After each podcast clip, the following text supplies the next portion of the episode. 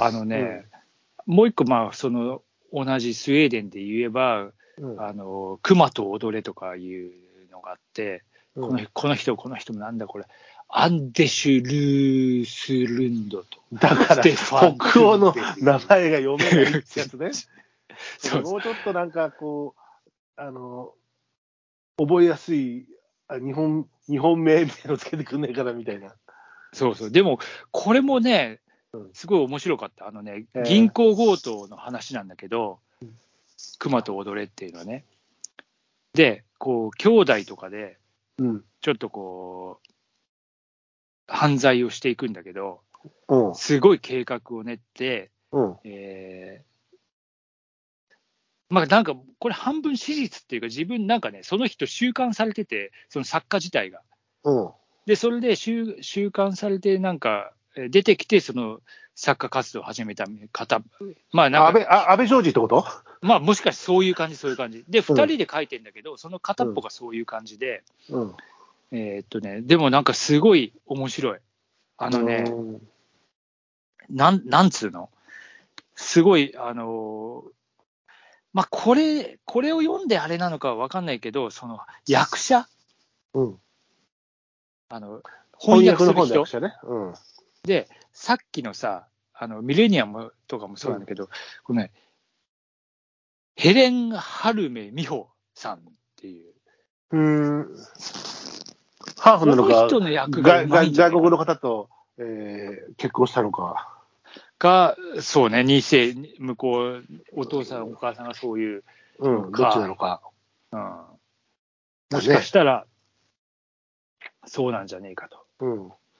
まあ、役者のによる、頼るところは大きいよね。もちろん、翻訳物ってさ。いや、そうそう。だから、そのなんか役の仕方がすごいしっくり、もしかしてきて、それが良かったのかもしれないけど、すごいなんかね、あの引き込まれる感じ。うん。その兄弟の間のこのいろいろなこう葛藤だったり、うん。えーその、なん、何、えーお互いのこの秘密の守り方だったり、ただ、うん。そんな中でなぜほころんでいくのかみたいなさ、そういう描写とかがさ、うんすげえ、もうなんか本当に面白かっうん。なるほどね。た。うん。まあだからそれもなんかちょっと北欧ミステリーの中ではもしかしたら、つか入れますね。その、うん。うんあの、海外熊と10 10選ね。そうそう白山さん的なね。はいうんなるほど、なるほど。熊と踊るっていうのがあって。うんまあ、タイトルからかっこいいよね、ちょっとね。うん。これもなかなか良いですよ、本当。うん。うんあとね、はい。まだ言っていいんだったら言います。あ、全然、どうぞ。あの、早川小説の中でも、うん。まあ、ミステリーとは言うんだけど、なんかね、ちょっとほのぼの系のミステリーもあったりするんですよ。うん。えーっとね、なんか、えーじいさんが一人で、えーうん。えーっとね、これもね、どっかスウェーデンの話なんだったような気がするんだけど、ちょっと待って、うん今探すから。えーっとね、これは超ほのぼの系だったんだよな。あと、幸せな一人ぼっち。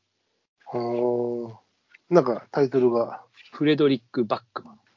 あ白松さん、あの、今僕、特捜部 Q を持って裏、裏の方見てるんですけど、うん。うん。あの、他の作品も紹介してるんですけうども、ん。熊と踊れ、うん。アンデシュ・ルースンドステファン・トゥンドゥベリーって それそれそれ。誰誰って感じですけど、アンデルシュ・ルースンドステファン・トゥンドゥベリー。それはもうう言えない。ストゥドゥンベリーだか 言えないよね。ら。うん、あるある、制裁テスト。あ、制裁もうんなかなか面白かったけど、うんなんか熊といいね。うん制裁でなんか結構華々しくデビューみたいな感じじゃなかったっけ？いや、私は全く分からないけど、うん。あの、書いてあります。そう制裁も結構なんかね、すごい最後ちょっとこう考えさせられるオチで、まあ面白いのは面白いですよ。うん。ああ、シリーズ第一作って書いてあるね、そっちが。うん。制裁3ね。秒間なんとかとか。でもなんか結構、あの、社会性の高いやつだったりするかうんうん。幸せな一人ぼっちっていうのは、あの、人があんまり死なない、そういう、うんあのミステリー、早川文庫なんだけど、どっか、うん。こう、じいさんが一人、うん。あのある町の小さな町に一人で、えーうん。住んでいますと。で、そこにこう、なんか、えー外人外人通貨、ちょっと、えー移民してきたやつとか、いろんな人が絡んできて、うん。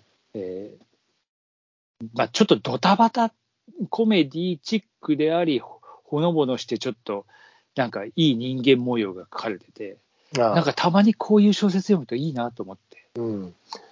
あの、わかんない。雰囲気で言うと、うん。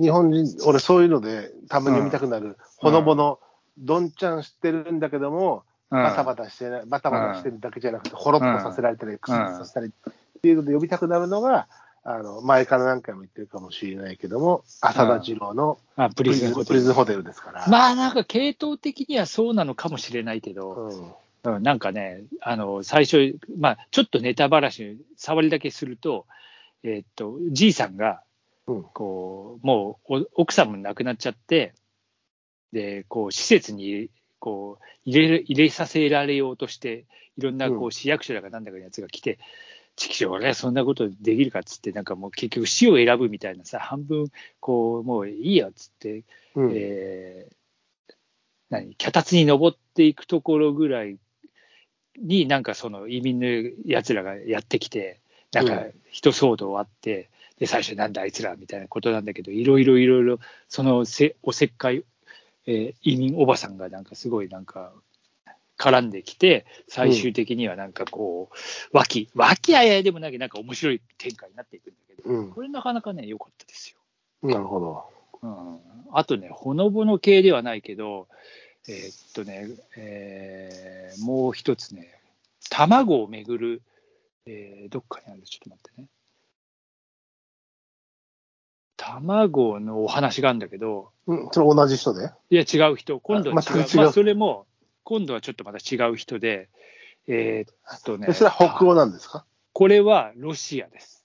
うんロシア、ロシアっていうか、えーっと、話は、アメリカの、えーっと、まあ、どっどっかの、多分フロリダあたりから始まった気がするんだけど、その、それの回顧録として、ロシアの戦争時代の、えー第二次世界大戦の時のロシアうん。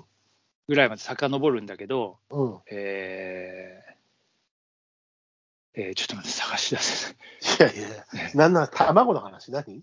卵の話。なんかね、卵を10個集めてこいみたいなことを上官に言われるんだよ。うん。そしたら助けてやるみたいな。あうん。卵をめぐる祖父の戦争。うんデイビッド・ベニオフ。ベニオフ。うん。で、これ、その、はい。その当時のソ連の、その、なんつうの、えーちょっと文化史、文化史っつうほどでもないけど、その庶民の暮らしうん。を書いていくんだけど、うん。で、その中で戦争に、ま、どんどん巻き込まれてって、でも面白おかしく生きたいみたいな感じで、ちょっとこう、とでもとっ捕まったら、そのやつに、お前、なんかうちの、うんその、娘が、今度誕生日だから、だかなんだかで、卵を集めてこいって言って、まあ、もう卵もないような状況なんだけど、うんその、いわゆる配給制で、誰も食う,、うん食うのにすげえ困ってる中で、卵なんか見つけてこれるかと。で、それを何月何日までに見つけてきたら助けてやるみたいなんで、うんそれでどん、その卵をどんどんさ、こう探しに行くっていう話なんだけど、それがまたすっげえ面白くって、うん。あのーで、最終的に、えーまあ、えーなぜそのおばあちゃんとうん。そのおじいちゃんが結婚したかみたいなところも、まあ、まあ、落ちていくんだけど、うん。それがなんかね、すごい良かった。これも、これもなかなかいい話でしたよ。デイビッド・ベニオフっていう人。おーなるほど。うん。早川文庫も、ちょっとこれもだからど、まあもちろんこれはちょっと戦争もんで少しこうね、あのドロドロしたところもあるけど、うん。これはこれででもなんかすごい、えーいい終わり方っつうか、いや、いいんだよ。あドロドロもいいのよ。ドロドロうんな、あの、えーさ、生々しい犯罪小説の中でね、うんそれが根拠として必要であればっていう部分、あの表現でね。うんそうそう。あの、だから、もちろん、死なない、ほ人が死ぬ死なないっていうのもあるし、うんそれはありなんだけど、何かこう、あの、人が死ぬ作品は一切見たくないとか、そういうことじゃないから、そういうことじゃん、まあ、そういうことじゃないそれはどうしてもね。うん、それはだってもう、表現の自由の中で、それを表現した上で、エンターテインメントとして楽しめれば、あの、ね、あの、ノンフィクションを読むわけではないからさ、うん。いいんだよ。まあでも本当に、うん、そんな感じですわ。白松、厳選、海外小説、巡り、巡りというか、えーまあ一応そんな感じでね、白松文庫。えー今年皆さんもまあこれを参考、まあもう読ん僕はそんなもん知ってるよっていう人もまあもちろんいるだろうし、まあちょっとあのね、あんなアホ、アホみたいなこと言ってて、じゃあ俺も読んでやるかみたいな、思っていただければ幸いなんで、まあちょっと、うん。